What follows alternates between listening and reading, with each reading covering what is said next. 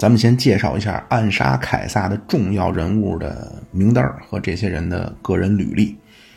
啊，那首当其冲第一个就是所谓后来推出的暗杀凯撒的旗手，就是小布鲁图斯。啊，这个小布鲁图斯呢，就是马可布鲁图斯。啊，因为这个时间段呢，最起码有两个布鲁图斯啊，一个就是这个马可布鲁图斯，一个就是，呃，凯撒的高卢的那个海战专业户啊，不，德奇姆斯布鲁图斯。那这个马可布鲁图斯呢，咱们就管他叫小布鲁图斯。那那位说老布鲁图斯是谁？是谁呢？老布鲁图斯就是共和国的开国元勋，共和国的国父那个尤里乌斯布鲁图斯。啊，那么这个小布鲁图斯他的爹啊是早年是马略的手下啊，那后来等苏拉杀回罗马以后，那小布鲁图斯的爹呢，竟然忍辱偷生了。啊，所以这个也证明啊，就是小布鲁图斯的爹，一方面身为平民派，但是另一方面恐怕也是无足重轻。啊，就是当时他就是这个小布鲁图斯的爹，是在那个咱们之前说过打引号的啊，睡在苏拉身边的赫鲁晓夫啊，就是那个老雷必达啊，在他的手下。啊，这个老雷必达的儿子，就是后来后三头的那个雷必达。就是这个老雷必达是在苏拉活着的时候，以苏拉的亲密的、坚定的战友而自居。后来苏拉一死啊，他马上就仗着自己的兵权，就就去搞兵临城下啊。这个就是叫雷必达叛乱。但是这个雷必达叛乱呢，就被刚刚施展了头角的青年庞培啊，三下五除二就给灭了。那在这次消灭雷必达叛乱的这次行动当中，这个小布鲁图斯的爹就被庞培给杀了。那所以小布鲁图斯叫八岁丧父啊，然后他呢就和自己的娘两个人相依为命，但是很快他这个娘心思不在他身上了啊，他这个娘是凯撒一就是凯撒可能最喜欢的一个情妇啊，所以天天就等着盼着见凯撒啊，描眉画眼儿。那这个小布鲁图斯呢，十多岁也就去东方留学了。那至于这个钱从哪来的？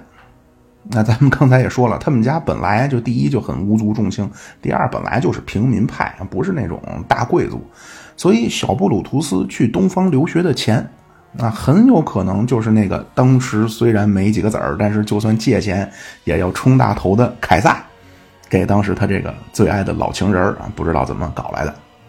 啊，那这个小布鲁图斯呢，去过雅典啊，去过帕加马，去过罗德岛啊，就是当时东方最流行的这些地方。啊，等于今天呢，这就是牛津、剑桥、哈佛、耶鲁、普林斯顿啊等等这些世界最顶尖大学的学位啊，他都有。那他年轻的时候，就他求学完毕以后，这个小布鲁图斯呢，也没表现出任何对政治领域啊或者对军事方面的任何兴趣啊，也没有想当官的欲望啊。他年轻的时候最喜欢就是哲学。而且在他年轻这个阶段呢，他终于找到了自己心目当中的偶像，或者说自己一生当中需要追就就怎么说呢？追逐的一个目标啊，这个人就是他的舅舅啊，他这个舅舅就是共和派当时的急先锋那个小加图。后来呢，等他三十岁以后啊，他你既不从政也不当兵，对吧？你光研究哲学你也不能当饭吃。嗯，罗马人三十岁以后就得就得成家了，或者说你得挑大梁了。那他选择的领域呢？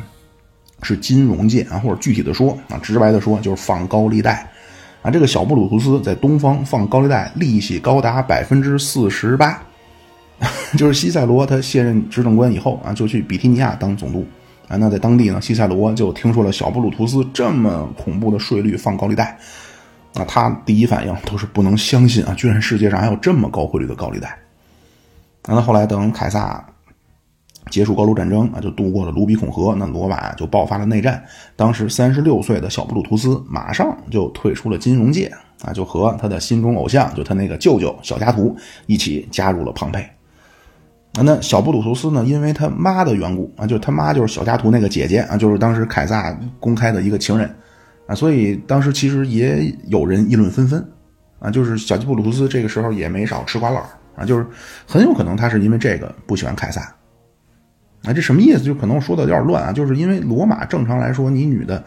呃，你得结婚啊，你不能跟人不不不不清不楚的呀啊，所以他妈这个选择呢，就因为凯撒人家有媳妇儿啊，但是他妈这个无怨无悔的去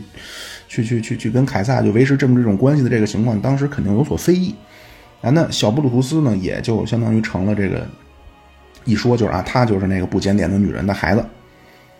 啊，所以有可能是因为这个，小布鲁图斯就不太喜欢凯撒啊。但是这会儿就是内战刚开始的这个阶段，另一边凯撒要凯撒军事上的对手是庞培啊。那咱们前面刚说了，就是庞培实际上是小布鲁图斯的杀父仇人啊，所以小布鲁图斯呢，他选择加入庞培，当然很有可能是被他舅舅小加图感召。啊，就是一方面呢，小加图是在庞培那边；那另一方面，就是他也可能是讨厌凯撒；啊，另一方面，他就是被小加图的这种，呃，共和的情怀啊所所所感动啊。总之，他放下了杀父之仇，那那义无反顾的呢，就加入了庞培，去反对那个，有可能是因为理想，也有可能是因为个人他不太喜欢的那个凯撒。那后来法萨鲁斯会战以后，啊，因为之前小布鲁图斯他妈在罗马就拼命的。委托凯撒啊去照顾照顾这孩子走错道了啊，你可得帮一把啊。那凯撒对这个这个女的呢，那真是要什么给什么啊。所以当时凯撒就说了啊，说你放心，小布鲁图斯我就拿他当我儿子了啊。所以法萨鲁斯之后，凯撒不但没杀了小布鲁图斯啊，还专门派出人马啊送小布鲁图斯回家，让他们母子团聚啊。那从这以后呢，小布鲁图斯也就。没进入什么政治圈啊，就安心在罗马，一心就还是做学问，每天研究哲学啊。包括这个阶段，他基本上是闭门谢客啊，就谨言慎行的这么个状态。那，再之后就凯撒席卷了埃及啊，然后小亚细亚，包括北非啊，就实现了叫我来我见我征服。啊，那凯撒呢，就又决定给自己老情人的这个儿子一个美好的未来。那因为这会儿凯撒已经大权在握，他掌握了国家全部的人事任命权，那所以凯撒就破格提拔了之前没有任何从政从军经验的这个小布鲁图斯，嗯，一下就让小布鲁图斯当了北翼行省的总督，那等于是从来没当过官的一个人啊，直接一步就当上了地方的军政一把手。啊，那任期一年啊，等小布鲁图斯回来以后，啊那这时候呢就发生了，就可以叫两个就是导火索吧。啊，一个呢，就是他娶了小加图的女儿。这个小加图的女儿的前夫，就是凯撒公元前五十九年当执政官那年和他一起搭班那个共和派的比布鲁斯的，就是是他啊，他的老婆就是小加图的女儿。啊，那后来比布鲁斯就内战第一年，因为工作过于投入啊，亚得里亚海就病死了。那他这个老婆等于就成寡妇了。那这会儿等于这个女的，她前夫是比布鲁斯啊，她的爹是小加图。啊，这两个人对凯撒都是恨之入骨，啊，再加上某种程度上说啊，他俩都是因为凯撒死的，啊，所以这个女的肯定就就就对凯撒那必然就仇深似海。那布鲁小布鲁图斯娶了她，啊，可能多多少少也也会受影响。那就这个小布鲁图斯他身边的这个关系就非常拧巴，啊，他妈那坚定的你也不好叫凯撒派了，他妈反正坚定的支持凯撒，那是凯撒绝对的头号的。叫什么呀？粉头，今天就是红颜知己啊。那他舅舅就小加图，小布鲁斯舅舅这小加图是最坚定的反凯撒的。然后他这个这会儿娶这个老婆的前夫就是那个比布鲁斯，所以他这个老婆那肯定也很讨厌凯撒啊。但是他妹妹就就很支持凯撒啊。他妹夫就是咱后边要说到那卡西乌斯啊。反正他身边的这个亲朋好友舆论关系。确实非常混乱，也非常复杂啊，所以他呢也是有这么一种，怎么说呢，就就就很不左右摇摆的这么一个状态。那这是第一个。另外第二个呢，就是他这小布鲁图斯从北翼行省卸任一回来，啊，在罗马走在大街之上啊，就老觉着背后有人对他指指点点、嘀嘀咕咕。那他一转头说：“你们这说什么呢？”啊，议论纷纷的。那后边人马上就看别处啊，然后假装就聊别的。那后来呢？有一次啊，就俩人就看见他，那就打招呼嘛，然后客套一番，啊，一个呢就说：“哎呀，说的说兄弟啊，那马可啊，就是小布鲁图斯啊，说你妈呢，就之前因为不结婚嘛，然后包括天天跟凯撒都不清不楚的，啊，罗马人当时都说啊，就是说你妈这那的不好听的，总之啊，这没脸没皮不自爱，就那一套。啊，我们之前呢还觉着这罗马人说那些好像有几分道理，那现在我们终于明白了，啊，老太太那叫用心良苦。”对吧？你什么都没干过，那个凯撒是一步到位啊，给了你一个行省的总督，感觉非常不错吧？那等于就是挖苦讽刺他啊。那小布鲁图斯能面对这个，就他又生气，但是又不知道说什么啊。这时候另外一个人马上就说：“啊，说呢，你你怎么说话呢？啊，然后就跟跟小布鲁图斯说啊，说对不起对不起啊，我兄弟认错人了啊，他以为你是那个那个布鲁图斯啊，然后就转头跟他那朋友说啊，说他不是布鲁图斯啊，他那说他就是布鲁图斯啊，这人说他不是布鲁图斯，你认错了啊，布鲁图斯的先祖是咱们共和国的国父啊，那现在凯撒要推翻共和。这个人他要当凯撒的走狗，他怎么能叫布鲁图斯呢？他不配叫布鲁图斯，你认错人了。那等于这两个人就是马骨讽刺，所以这个小布鲁图斯呢，就一方面娶了个这个这个仇恨凯撒的老婆，另一方面呢，就是当时罗马很多人对他也议论纷纷啊。这样就在这么一种双重的打击、多重的刺激之下，啊，他呢就当上了卡西乌斯所推到台前的啊所谓刺杀凯撒的领袖。那这个小布鲁图斯能力如何呢？那他在菲利比之前没有任何的军事表现，啊，就是学问肯定是有。那就西塞罗说过他学问大啊，包括西塞罗那个出版社的朋友叫阿提库斯啊也说过，这个人学问不小啊，但是他演讲水平不怎么样啊。西塞罗就说啊，说这个小布鲁图斯啊，他讲话严重缺乏表达自我想法的技巧。那凯撒也听过他演讲啊。凯撒对小布鲁图斯演讲的评价是啊，说不知道他到底要表达什么。那刺杀凯撒这年就是公元前四十四年，小布鲁图斯是四十岁啊。所以很多影视作品呢，都把小布鲁图斯塑造成那么一个就是懵懂啊或者彷徨的一个年轻人啊。当然，就是他性格本身是比较容易被左右，另外很有可能就是被他那个“小”字儿给误导了。啊就是小布鲁图斯就不是像很多影视作品那样啊，好像是一个十多岁、二十多岁的人啊。小布鲁图斯这年 也四十岁了啊。这第一个，第二个就是卡西乌斯。那这个卡西乌斯实际上是真正的主谋啊。他呢，这卡西乌斯最早是跟着庞培啊，在东征当中啊崭露了头角。那后来公元前呃五十四年，当时三十岁的卡西乌斯啊，就作为庞培拿出来资助克拉苏东征的一个人选，就随军去远征帕提亚。但是第二年的卡莱战役啊，当时三十一岁的卡西乌斯啊，就带着本部人马，在最终决战之前的头一天夜里啊，当天连夜就抛弃了克拉苏，啊，等于他连夜就私自撤退了。后来呢，他也就留在了叙利亚啊。那等内战一爆发，他刚开始是站在庞培一边啊。那庞培法塞鲁斯打败以后。那庞培就跑跑去东方嘛，然后卡在海那边追他。那这会儿卡西乌斯毫不迟疑的就放弃了自己的老上级庞培，他是带领手下全部的舰队啊，就投降了凯撒。那凯撒呢，根据他当时的做法啊，他他不光对他对所有人都是这样，所以他呢不但没杀了卡西乌斯，那还给了卡西乌斯自主的选择权啊，就是你可以再去追随你的领导庞培啊，你也可以加入我，或者你想回家都可以。那卡西乌斯既没去埃及去追随庞培，也没去北非行省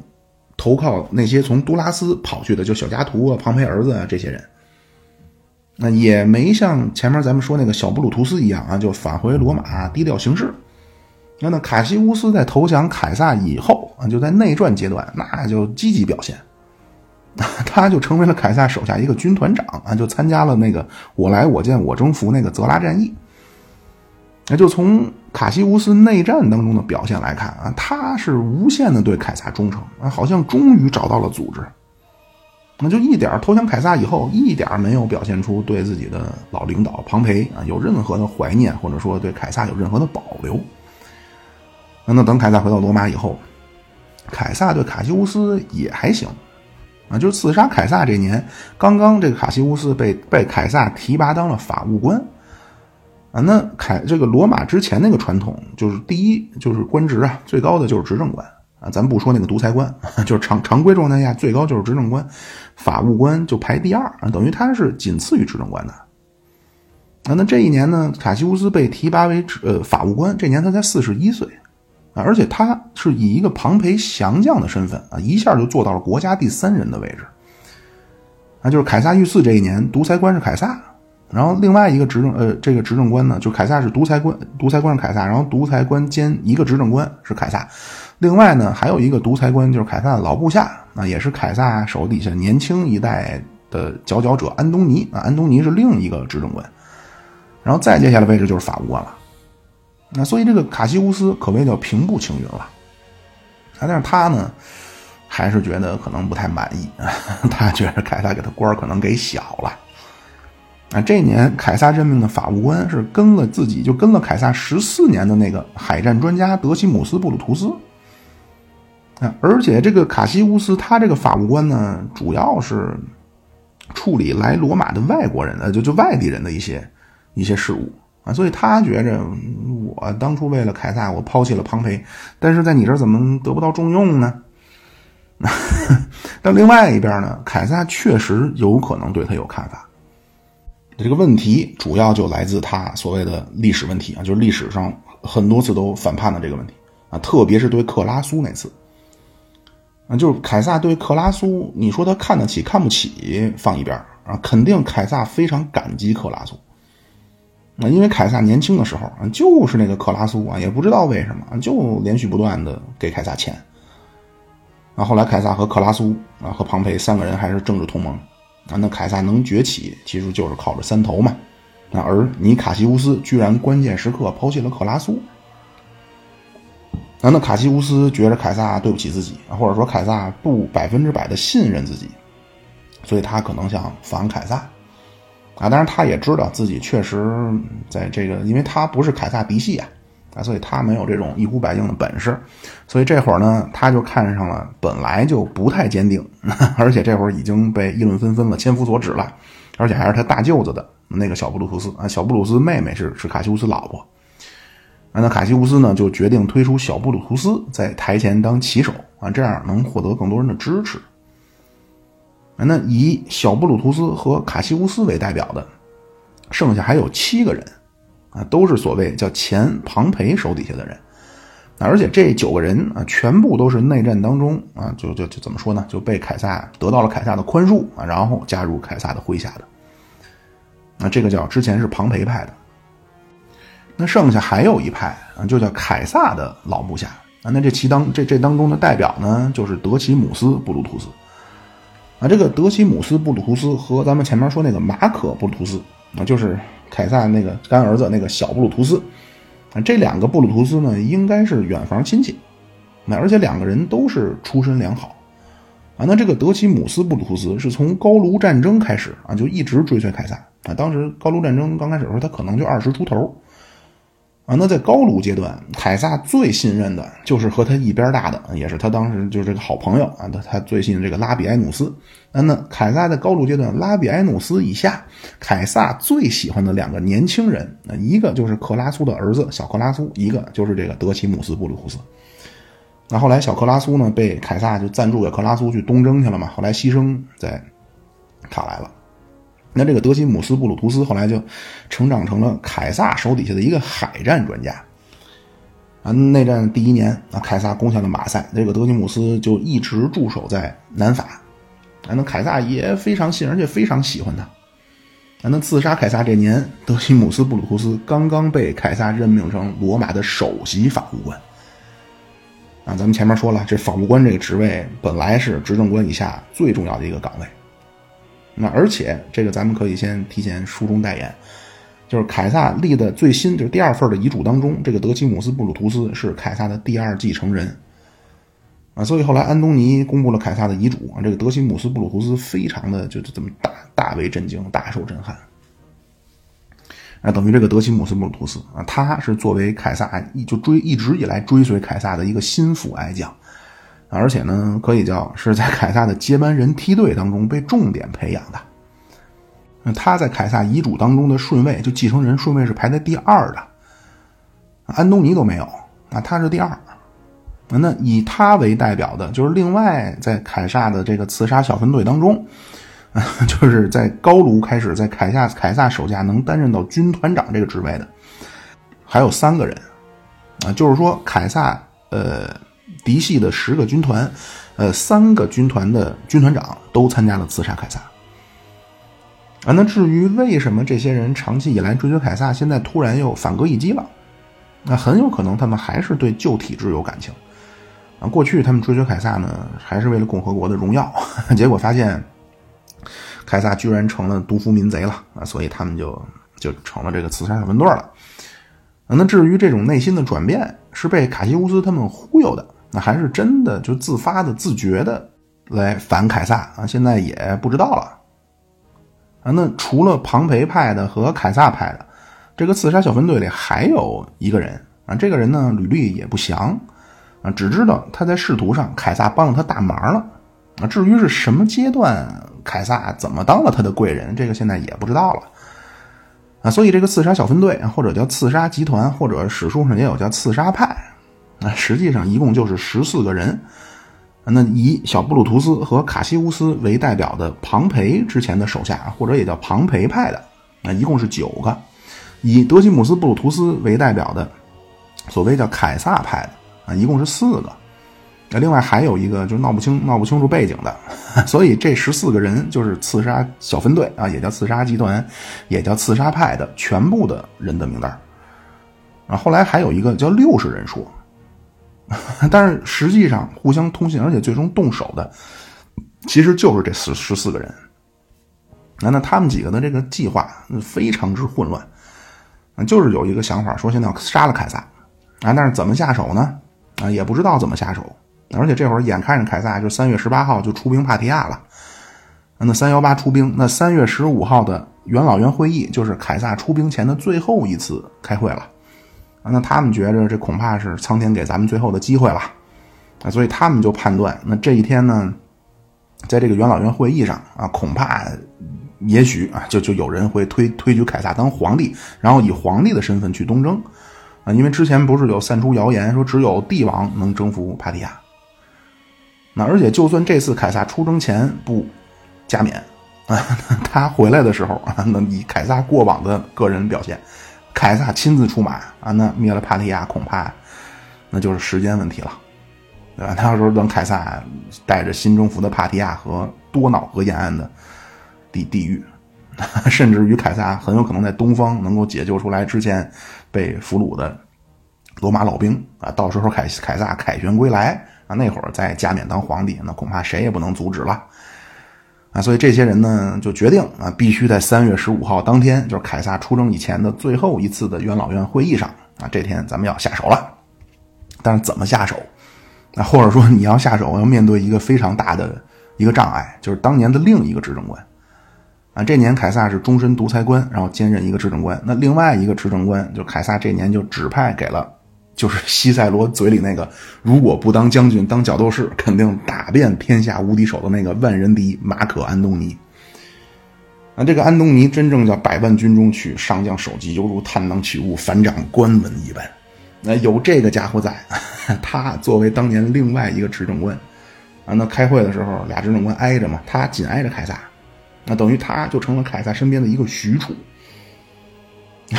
如果这十四个人你说去杀凯撒？啊，到边上，安东尼啊，大喝一声啊，飞起一脚，啊，估计啊，这几个人就算手里有武器啊，也得被赤手空拳的安东尼活活打死。那如果安东尼对吧？那你怎么办？啊，最早时候，因为卡西乌斯他没见过安东尼这个 武力啊，啊，这卡西乌斯加入凯撒是法萨鲁斯之后，啊，那法法萨鲁斯以后，凯撒就让安东尼带着高卢军团就回罗马休整了，啊，所以卡西乌斯不知道安东尼的恐怖。啊，所以刚开始卡西乌斯先建议 说：“咱们就把安东尼一块杀掉。”这德西姆斯布鲁图斯一听说要干掉安东尼啊，就赶紧摆手说：“你这个想法赶紧放弃，你还想杀安东尼？啊，安东尼一个人打咱们十个都富裕。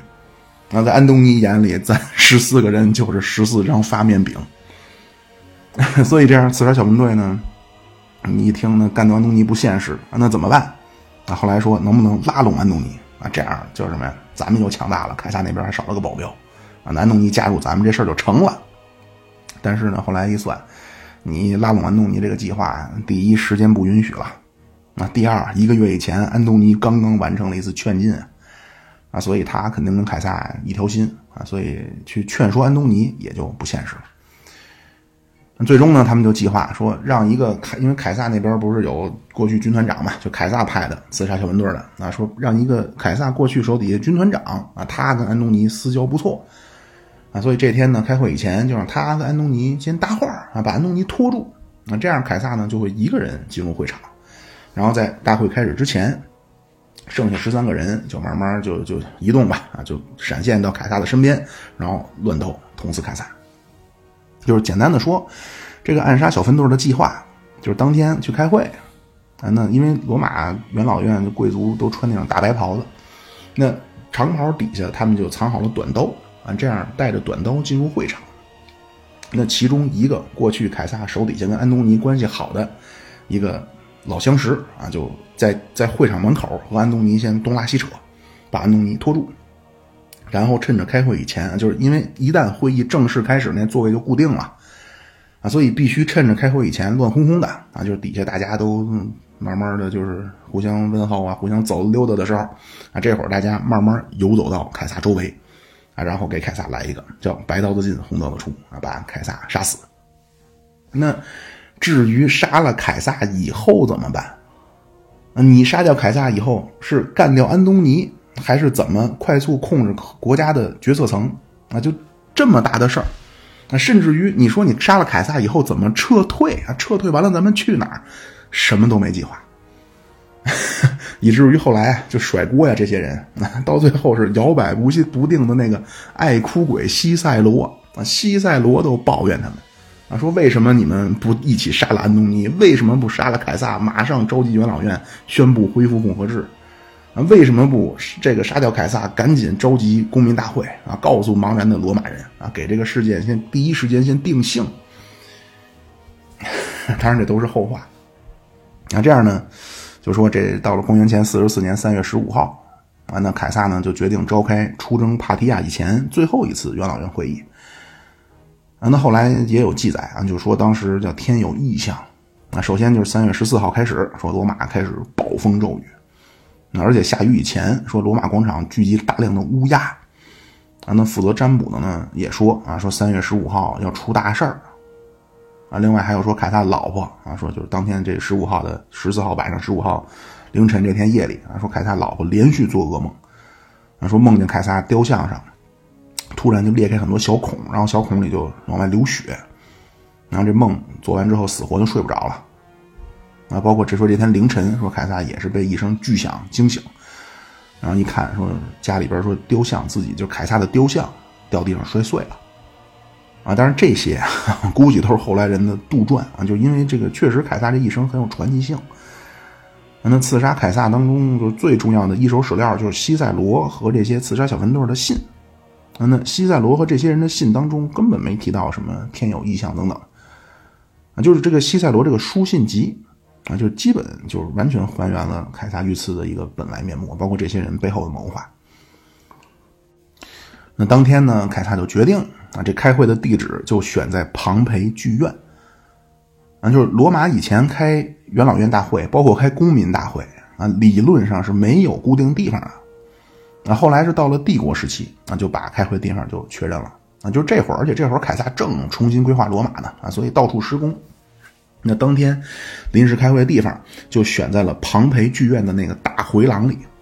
啊，那这个地方呢，距离凯撒住的那个大祭司的官邸，那直线距离一公里。啊，那当天凯撒是以身作则啊，绿色出行，所以凯撒是走着从家里来到了庞培剧院。那那一来，安东尼在入口就被就不是他们那边说好了嘛，就嘘寒问暖，说有事儿跟安东尼商量，就安东尼就被纠缠住了。然后凯撒一个人就进了庞培剧院的回廊，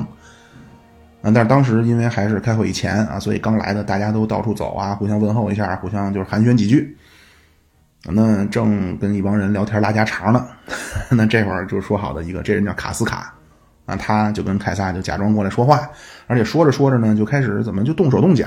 那就抓凯撒这袍子和胳膊。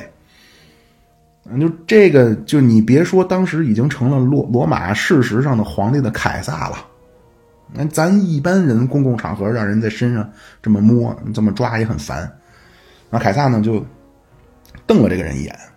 那就说：“恶人卡斯卡，你在干什么？”就准备一下甩开这个人。结果这胳膊一甩，不但没甩掉，啊，这个卡斯卡反而一把就还还死死的抓着凯撒胳膊，然后就大喊：“，说兄弟们，就是现在，帮我！”那这样十三个人就分，因为一个在外边缠着安东尼呢，凯撒身边这十十多个人就纷纷拿出了，就拔出了在长袍以下的这个匕首啊，就开始乱刺凯撒。啊，说他们就这些人的心理素质之差啊，就这些人在捅凯撒的时候，因为慌乱过度，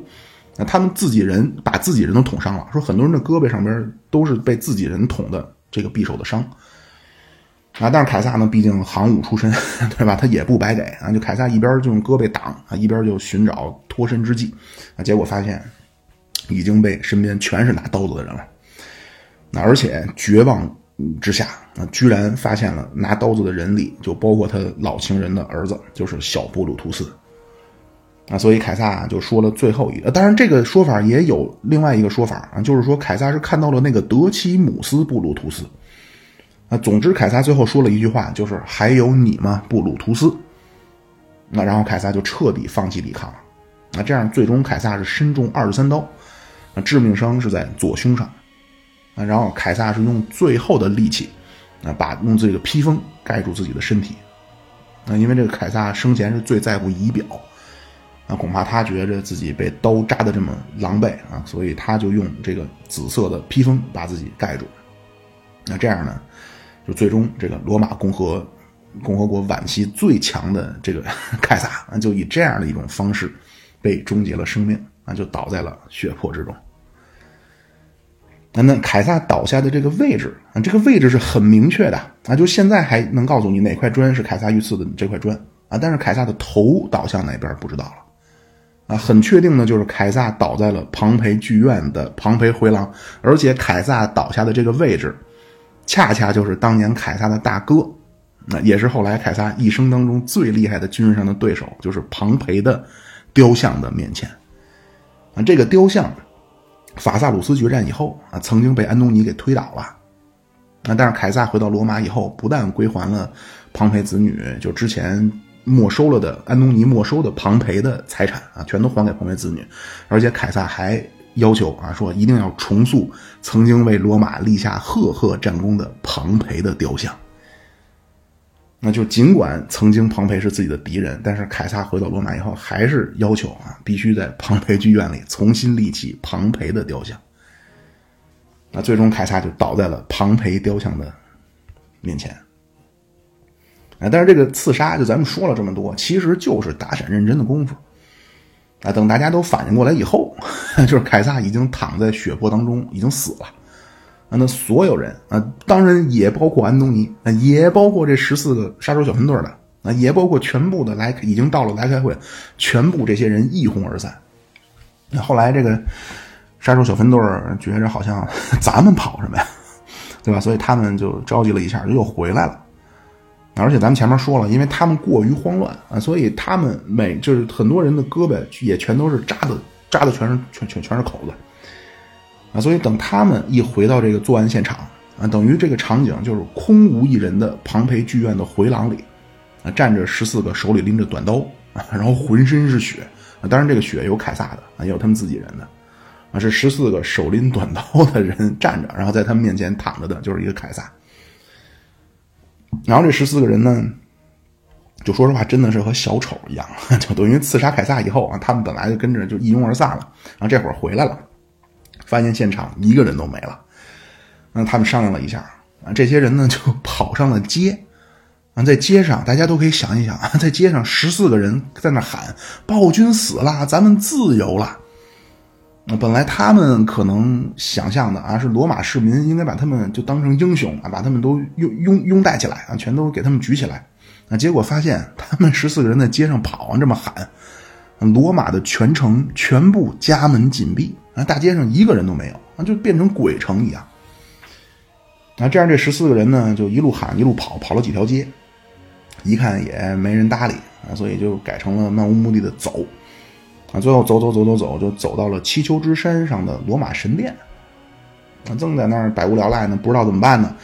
西塞罗来了，让他们互相沟通了一下。啊，西塞罗建议啊，现在马上召开元老院会议啊，宣布，呃，恢复这个元老院主导的共和政体。那那这会儿，因为执政官凯撒死了啊，所以法务官德西姆斯布鲁图斯和卡西乌斯，他俩不是法务官吗？啊，所以你们俩有权利召开元老院会议。啊，当然这会儿呢，就暴露出这个刺杀小分队的这个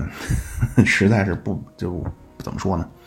不堪大用啊，就这些人没人敢站出来承担责任了。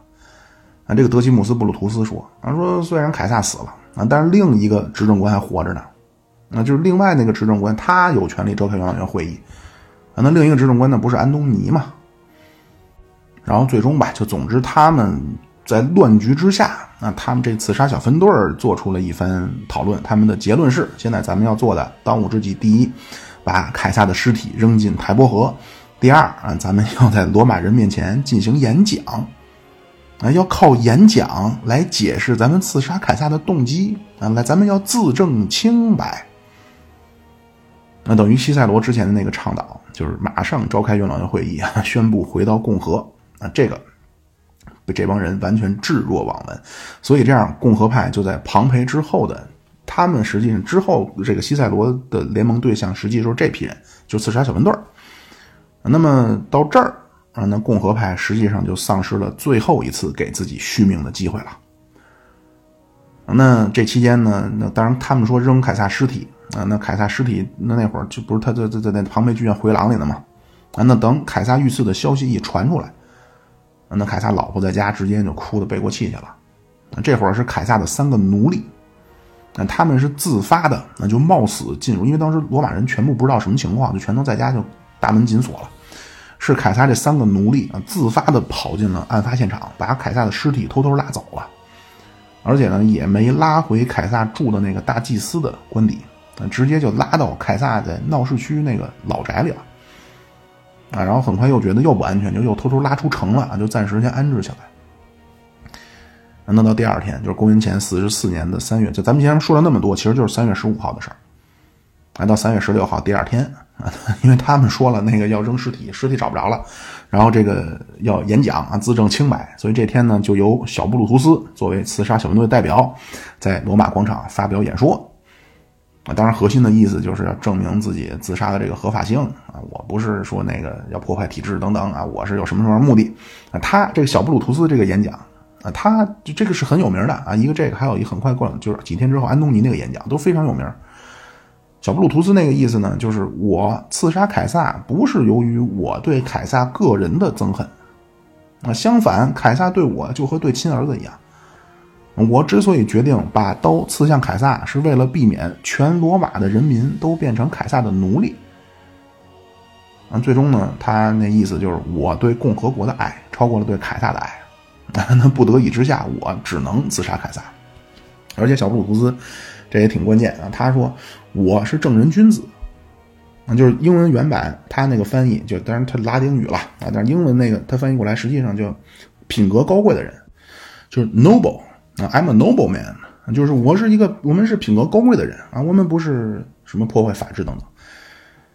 啊，那布鲁图斯这个演讲，哎，就是如果他是在元老院里跟贵族说的，啊，那效果能好得多啊，因为他这个演讲是满嘴的意识形态。啊！但是老百姓不关注，那老百姓只关注自己的切身利益。啊！你现在你杀了凯撒，你是要给我们多分点钱呀，还是分点田呀？啊！那这个小布鲁图斯叫只字未提。啊！所以这个小布鲁图斯演讲到一半，啊，就刚开始下边鸦雀无声。那后来听到说我们希望不给凯撒办葬礼，啊，尸体要效仿 当年格拉古兄弟啊，也扔进台伯河。啊，下边不干了。啊，就下边的普通民众实际上都是凯撒改革的既得利益者，啊，而且下边还坐着很多凯撒没来得及搬家的那些老兵呢，那所以最终这个演讲一结束啊，下边就嘘声一片，啊，这样暗杀小分队这个演讲就失败了，啊，他们就在自己的奴隶的护卫之下，就又跑去罗马神殿去那儿躲着去了，啊，那同时呢，安东尼这边就是作为凯撒派这边，啊，安东尼采取的一个行动。那就安东尼这一天获得了凯撒的遗嘱。那凯撒这个遗嘱一共是六条。那简单的说，就是凯撒死后的第一顺位的继承人，啊，是一个叫乌大维的，那就是当年只有十八岁的一个孩子。那这个孩子是谁呢？是凯撒妹妹的女儿的儿子。等于凯他管凯撒要叫呃舅老爷，呃，凯撒的妹妹的女儿的儿子。对，这个咱们下次再细说。啊，而且凯撒为了拔高乌大维的出身，那凯撒把自己家这个尤里乌斯凯撒这个姓给了乌大维。然后就宣布乌大维以凯撒养子的身份来继承凯撒的衣钵。当然，如果乌大维他决定自己觉得自己不合适，啊，乌大维可以选择放弃。如果乌大维放弃，第二顺位的继承人就是德西姆斯布鲁图斯。那如果乌大维确认这个继承，那德西姆斯布鲁图斯和安东尼，你们两个负责保驾护航。那最后呢，凯撒宣布要把自己名下的房子和花园全部捐出来死了以后全都捐给罗马人，当成一个公共场所。然后把自己一辈子攒的钱啊，就这会儿凯撒别说债早还清了啊，这会儿凯撒已经非常有钱了啊。凯撒一部分钱给继承人啊，就是要么是吴大维，如果吴大维不想继承，就给那个德提姆斯。啊，一半给这一部分给这些，另一部分凯撒的这个遗嘱当中宣布啊，自己另外一部分的钱全部平均分给罗马市民。而且这个角色，这个分钱的这个事儿要由继承人来负责落实执行。那凯撒这个遗嘱是一直秘密保存在罗马的女祭司手里，只有凯撒的这会儿那个岳父，就那个叫皮索的，他知道凯撒公元前呃四十五年九月又写了一封遗嘱。啊，等凯撒死了以后，安东尼和这个呃皮索，包括和凯撒的老婆啊，等于他们几个见面以后，安东尼才知道凯撒还有个遗嘱，这样他们才去女祭司手里把凯撒的遗嘱又拿出来。那等凯撒这个遗嘱一公开，啊，最失落的是两个人，嗯，第一个就是埃及艳后克辽佩特拉，那第二个就是安东尼。这个克辽佩特拉这会儿人就在罗马，他是住在凯撒另外一个在台伯河西岸的一个别墅里，而且这段时间呢，他还给凯撒又生了个孩子。结果没想到啊，凯撒在遗嘱当中对克里奥佩特拉、对克里奥佩特拉这个就相当于这个私生子只字不提，啊，反而凯撒是把第一继承人给了一个之前都没有任何存在感、很多罗马人都不知道是谁的一个十八岁的孩子。那所以克里奥佩特拉一气之下就离开罗马，就坐船回埃及了。那另一个伤心之人就是安东尼。啊，这个安东尼是从高卢战争后期开始崛起，啊，等后来内战啊，拉比埃努斯反水庞培以后，这安东尼实际上就是凯撒的左右手，而且这年呢，安东尼三十八岁啊，这个岁数也合适，所以他就不能理解为什么第一继承人不是我呢？为什么凯撒把他的这个继承人给了一个没有任何军旅经验，而且体弱多病啊，刚刚十八岁的？这个人关键还不是你凯撒亲儿子，那你凯撒怎么把接班人给了他呢？这个咱们今天很难理解，对吧？你凯撒把国家交给一个孩子，你是不是太不负责任了呢？这个答案很简单，因为凯撒就没准备在这时候交班儿。那凯撒估计自己我再干个十多年，啊，到时候屋大维三十往上了，啊，也到了一个罗马男性可以承担责任、可以崭露头角的年龄了。啊，到时候不管是自己主动退休，还是垂帘听政，还是怎么怎么样啊，总之到时候让吴大维来统治罗马。啊，但是这个谁，安东尼不理解呀，对吧？安东尼觉得他呢东征西讨，战功卓著，啊，年龄也合适，啊，就这年他三十八呀，那怎么着也比一个十八岁的孩子，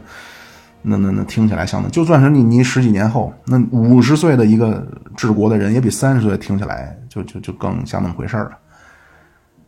但是安东尼忘了啊，凯撒给过他机会，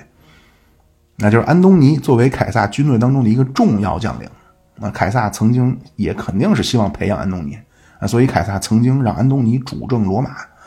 啊，但是安东尼呢弄得就乱七八糟啊，甚至军队几乎都哗变了。啊，所以凯撒呢也就觉得这安东尼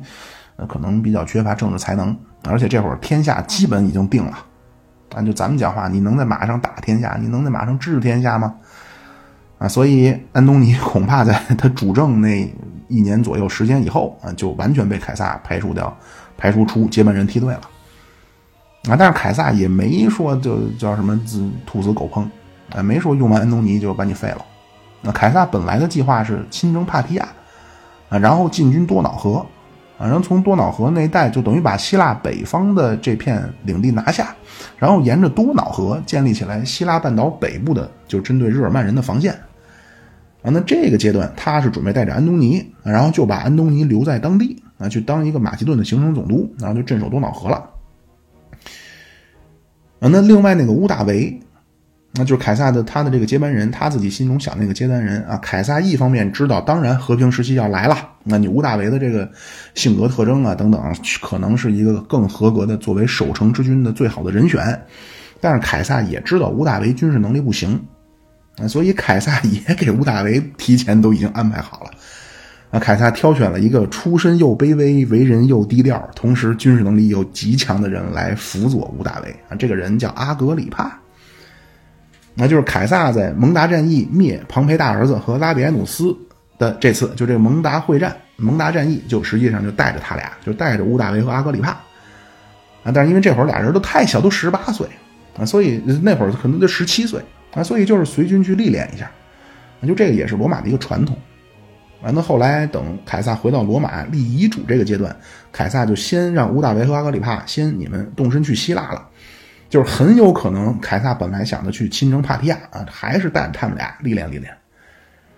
啊。当然乌大维的这些咱们都后面再说，就是总之安东尼失望至极。那而且这会儿乌大维人在希腊呢，哎，所以安东尼就萌生了一个想法。啊，我既然是一个更合适的人选，而那凯撒他对待我不那什么了，所以我现在要趁着凯撒第一继承人不在的时候，我要抢班夺权，取而代之。所以安东尼呢，就先控制了凯撒准备东征帕提亚的一笔那笔款项，啊，然后就和刺杀小分队开始接触。那他选择接触的人就是他的老战友德西姆斯·布鲁图斯。啊，就这会儿，就是随着凯撒，随着这个凯撒在罗马遇刺，啊，就是之前统一在凯撒之下的政治势政治力量又分裂了，啊，就是之前是就分成共和派、平民派，啊，这次更加混乱，那当时分成了四股不同的政治力量，啊，那他们分别的诉求大概是这样，啊，就是第一派是以西塞罗为首的，还在苟延残喘的对共和抱有执念的，啊，这就共和派。嗯，他们要的当然很那什么了，他们是希望国家恢复到以元老院为核心的那个共和体制。啊，第二派呢，咱们叫刺杀派或者叫刺杀小分队那这些人当然也包括凯撒手底下的和过去庞培手底下的。啊，那这些人最关注的是什么呢？他们没有什么远大的啊，他们最关注的就是怎么保命啊，别被清算，我们要特赦。那第三派呢，叫凯撒派啊，或者叫凯撒派当中的安东尼。那安东尼要的是什么呢？安东尼要的是 国家要继续走在凯撒留下的体制的轨道上，但是啊，不能按照凯撒说的那个遗嘱的那个继承人来，那得是安东尼继承凯撒在罗马的那个地位，那就是既要保持凯撒的体制，同时是我来替我成为凯撒接班人。那第四派也是叫凯撒派，但是凯撒派当中的那个乌大维啊，就是乌大维名义上是凯撒继承人。啊！但是当时呢，他一无资历，二无名望，他什么都没有啊！就是别说了，一三没钱，四没军队，什么都没有，就是十八岁的一个孩子。那谁都不知道这人是怎么回事啊，也不知道他的立场、他的主张啊，所以恐怕也没人拿他当回事那这种情况之下，就安东尼和刺杀小分队就趁着乌大维人没回到罗马，就在三月十七号下午就召开了元老院会议。那这次会议呢，也不知道他们怎么操纵的，就总之，共和派的核心西塞罗居然就没来参加这次元老院的会议。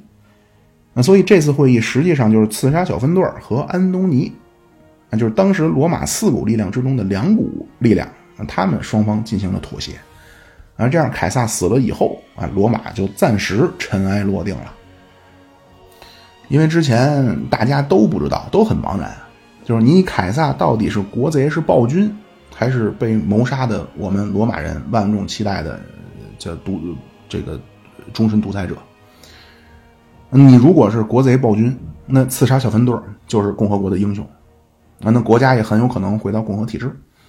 啊，如果你是被万民爱戴的独裁者，或者叫最高统治者，你合法最高统治者，那刺杀小分队杀了凯撒肯定掉脑袋。嗯，之后国家是交给谁，还是接下来走什么道路？啊，也不知道啊，就等于凯撒一死，这段时间就非常混乱。但是随着这次元老院会议一开，那那局势暂时就明朗了。啊，这次结果最终宣布啊，首先暂时不予追究全部的刺杀小分队的成员。那第二，明确延续凯撒生前的，就是凯撒定好了的罗马的地方干部的人事任命。那这样呢，刺杀小分队就纷纷去地方走马上任了啊，等于就远离了是非之地。啊，就这次会议上，元老院公布了凯撒之前就拟好了的接下来两年的人事安排。啊，这个一公布，那刺杀小分队基本全部目瞪口呆啊，因为他们当中绝大多数马上都被凯撒要得以重用。啊，就不是接下来的执政官，就是地方总督。啊，唯一没有任何任命的，就是卡西乌斯。啊，所以咱们前面说，恐怕凯撒也确实对卡西乌斯有点看法。啊，那这个一公布完了，那那他们就借坡下驴，就一看是这个情况，当然他们一方面很后悔，另一方面马上就说啊，现在要继续凯撒的安排。啊，所以刚好用这个理由啊，他们就能离开是非之地，那就以合法的方式去外地了。那第三。安东尼作为这一年仅活着的一个执政官啊，就安东尼有权来处理凯撒死了以后所空缺下来的职位啊。这样安东尼呢就开始到处安插党羽啊。这样安安东尼就安排凯撒的骑兵司令雷必达接任了凯撒的大祭司的职位啊。雷必达一直干这个干到死。那另外呢是这个西塞罗女婿啊多拉贝拉就接任了当年另一个执政官啊。就这两个人多拉贝拉和雷必达。都和安东尼是亲密战友，而且都是三十八岁。那第四个，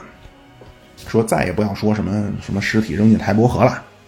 不光不扔进台伯河，第二天就三月十八号，要给凯撒举行国葬，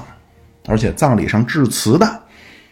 那就是按照罗马传统，你致辞肯定是家里的接班人，就是晚辈的，就儿子嘛，所以这会儿按说应该是凯撒的继承人乌大维。你你就算说你乌大维人没回来，你等不了了，也应该是第二顺位的德西姆斯布鲁图斯在葬礼上致辞。但是最终说明天给凯撒办葬礼，然后致辞的人是元老院会议认定了是安东尼来致辞。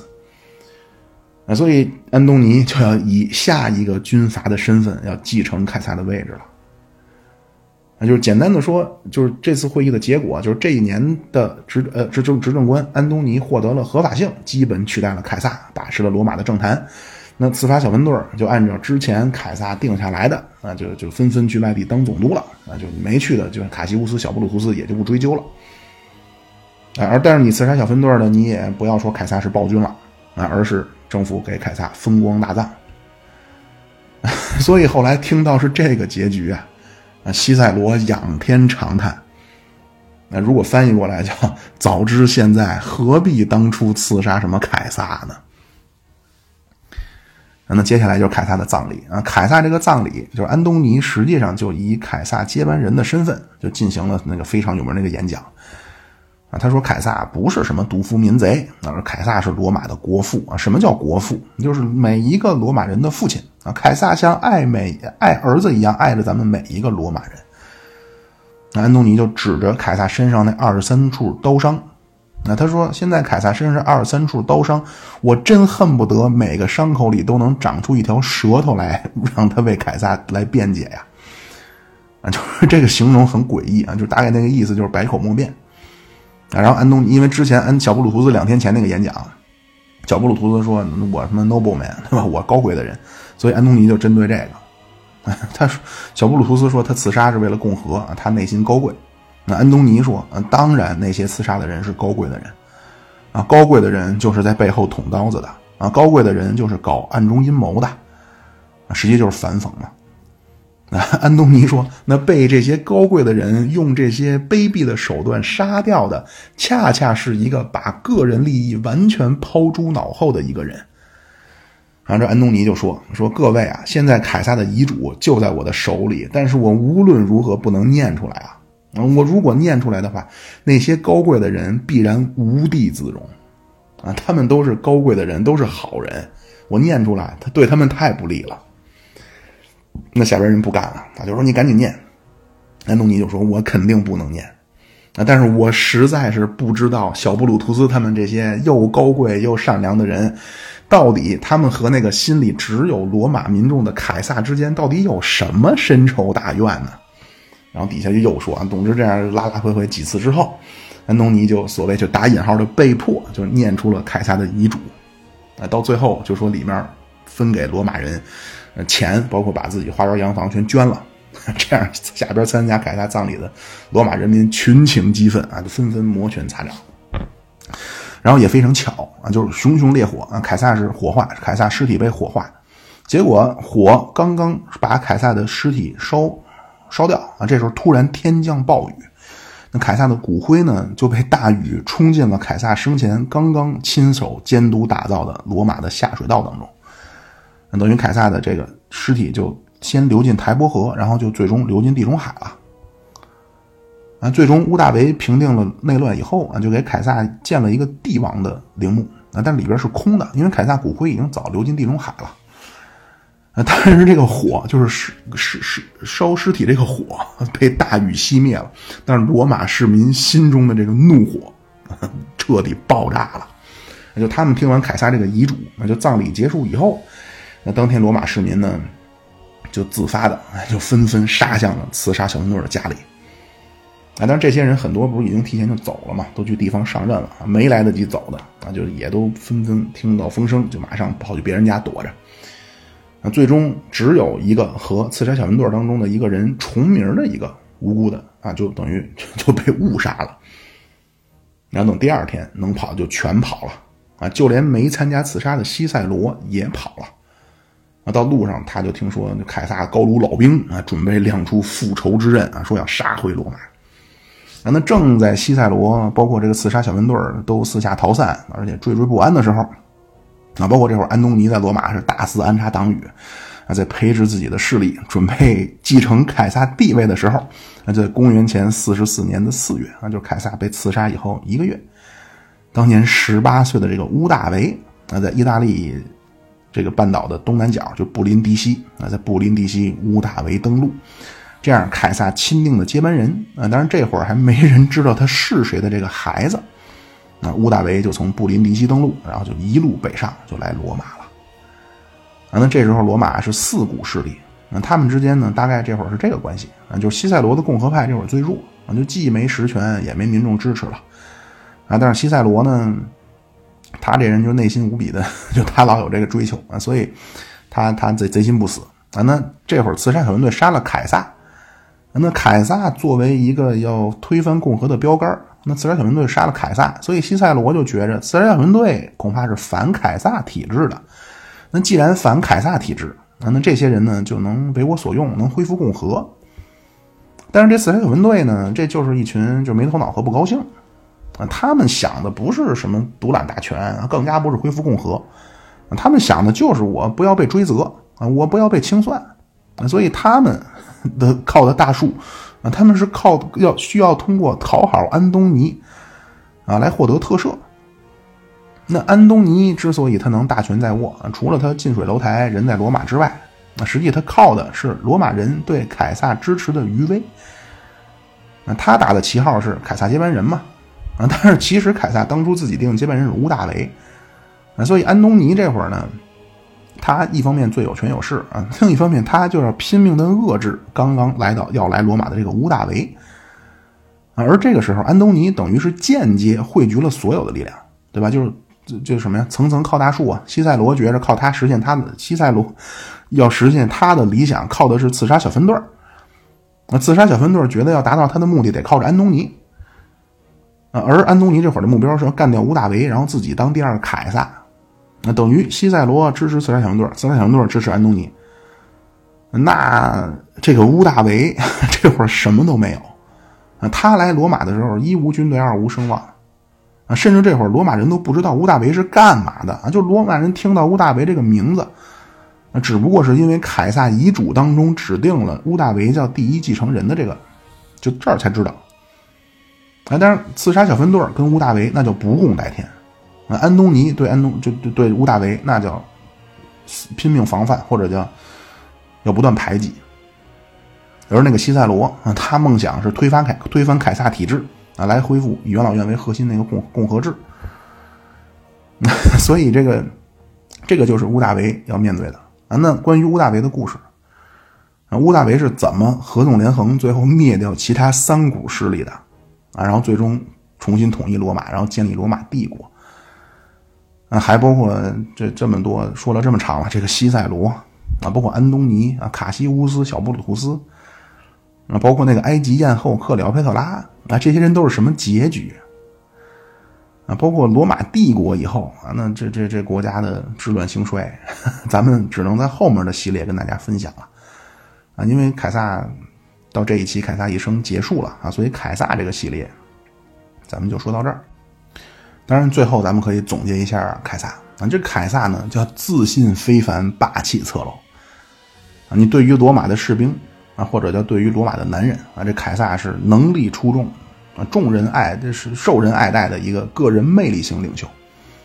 那对于女性呢，凯撒堪称叫行走的荷尔蒙。啊，就是毫无疑问，凯撒是罗马共和国晚期最有魅力的人啊，或者用德国历史学家蒙森啊去评价凯撒，叫罗马诞生过的唯一的天才。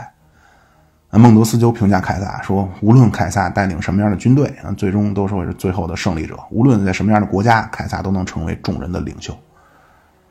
那这个凯撒，军事上几乎是每战必胜啊，消灭了所有军事上的对手。那政治上呢，一方面凯撒也很敢于开拓啊，而且呢，凯撒是以一种仁慈之心啊，起码主观上啊，希望是能够以宽恕作为自己的政治信条啊，能做到海纳百川，天下归心。但是也恰恰就是因为凯撒的宽恕精神啊，能让西塞罗一直出言反对啊，所以共和派最后的阴魂迟迟不散。也让卡西乌斯、小布鲁图斯啊，最终对凯撒下了杀手啊，所以凯撒以后那后面的人也不去搞什么宽容了，啊就罗马百年内乱时期，咱们都再可以再回复一遍啊，是从共和派的格拉呃平民派的格拉古兄弟开始，那然后被杀掉啊，被共和派杀掉之后是平民派的马略上来以后杀掉了共和派的，那共和派的苏拉上来以后又清算了平民派的，那但是到了凯撒。就是平民派的凯撒啊，上来以后，啊，就内战当中，包括内战之后啊，凯撒没有搞过任何的清洗肃反。啊，凯撒他的理念当中，国家不能有怨恨，啊，就仇恨的种子一旦被埋下，那国家必然被削弱，必然被撕裂。当然，也有可能这就不是凯撒基于理性的考虑或者叫算计，那很有可能这就是凯撒的性格，就是他的天性，就是潇洒而且宽容。凯撒他希望构建的国家不是一个成王败寇、赢者通吃的世界。但是凯撒的继任者正是因为凯撒遇刺，对于这个所谓宽容政治的后果啊，实在不能承担了。他们觉着，如果不去像苏拉一样搞斩草除根很有可能自己早晚就和凯撒一样啊，必然死在小丑的刀下。那所以从这个角度来说啊，凯撒嘲笑苏拉，说苏拉不懂政治。那凯撒的意思是苏拉不懂利益平衡。啊，但是如果苏拉看到凯撒这么搞，最终的结局是被这么一帮人行刺身亡，苏拉很有可能也是一声冷笑啊，说你凯撒不懂人心。那就凯撒这人可能比较浪漫啊，所以他不太懂人性的复杂和险恶。那所以后来等屋大维获得权力以后，那就对他之前口口声声喊的那个重负西塞罗，他利用安东尼和西塞罗的个人恩怨啊，对西塞罗残忍挥下屠刀清算。等安东尼和屋大维 他们就后三头掌权以后啊，也用了当年就是苏拉用过的那种刑讯逼供，包括揭发检举，整个意大利半岛再次掀起血雨腥风啊。那就真是内部的大整肃。四十年以后，在苏拉四十年大清洗之后再次重现。那就是一旦被列入黑名单，家里的妇女儿童全部严刑逼问啊，严刑拷打，就问这所谓名单上这个人藏身于何处。而且整个罗马广场的讲坛上再次堆满了人头。那而且这个乌大维啊，他是在凯撒神坛面前赌咒发愿。我必须杀掉小布鲁图斯和卡西乌斯，然后建立神庙啊！建神庙干什么？供奉复仇女神贝罗娜。但是当年他的这个舅老爷也是他的养父凯撒啊，在纪念币上写的可是宽容平和，那叫克雷门蒂。啊，但是短短两年，那就从凯撒倡导的宽容那，就变成了乌大维、安东尼高喊着的复仇。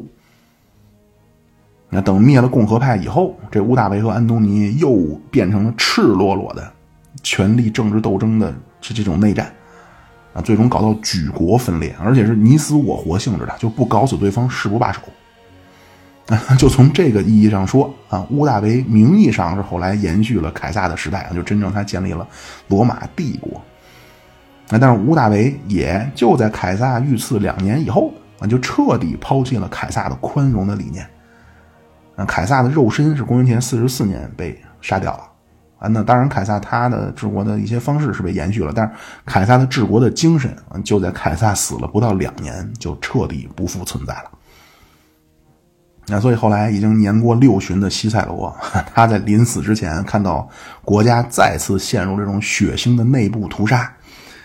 那当时西塞罗恐怕内心也是无比的绝望啊！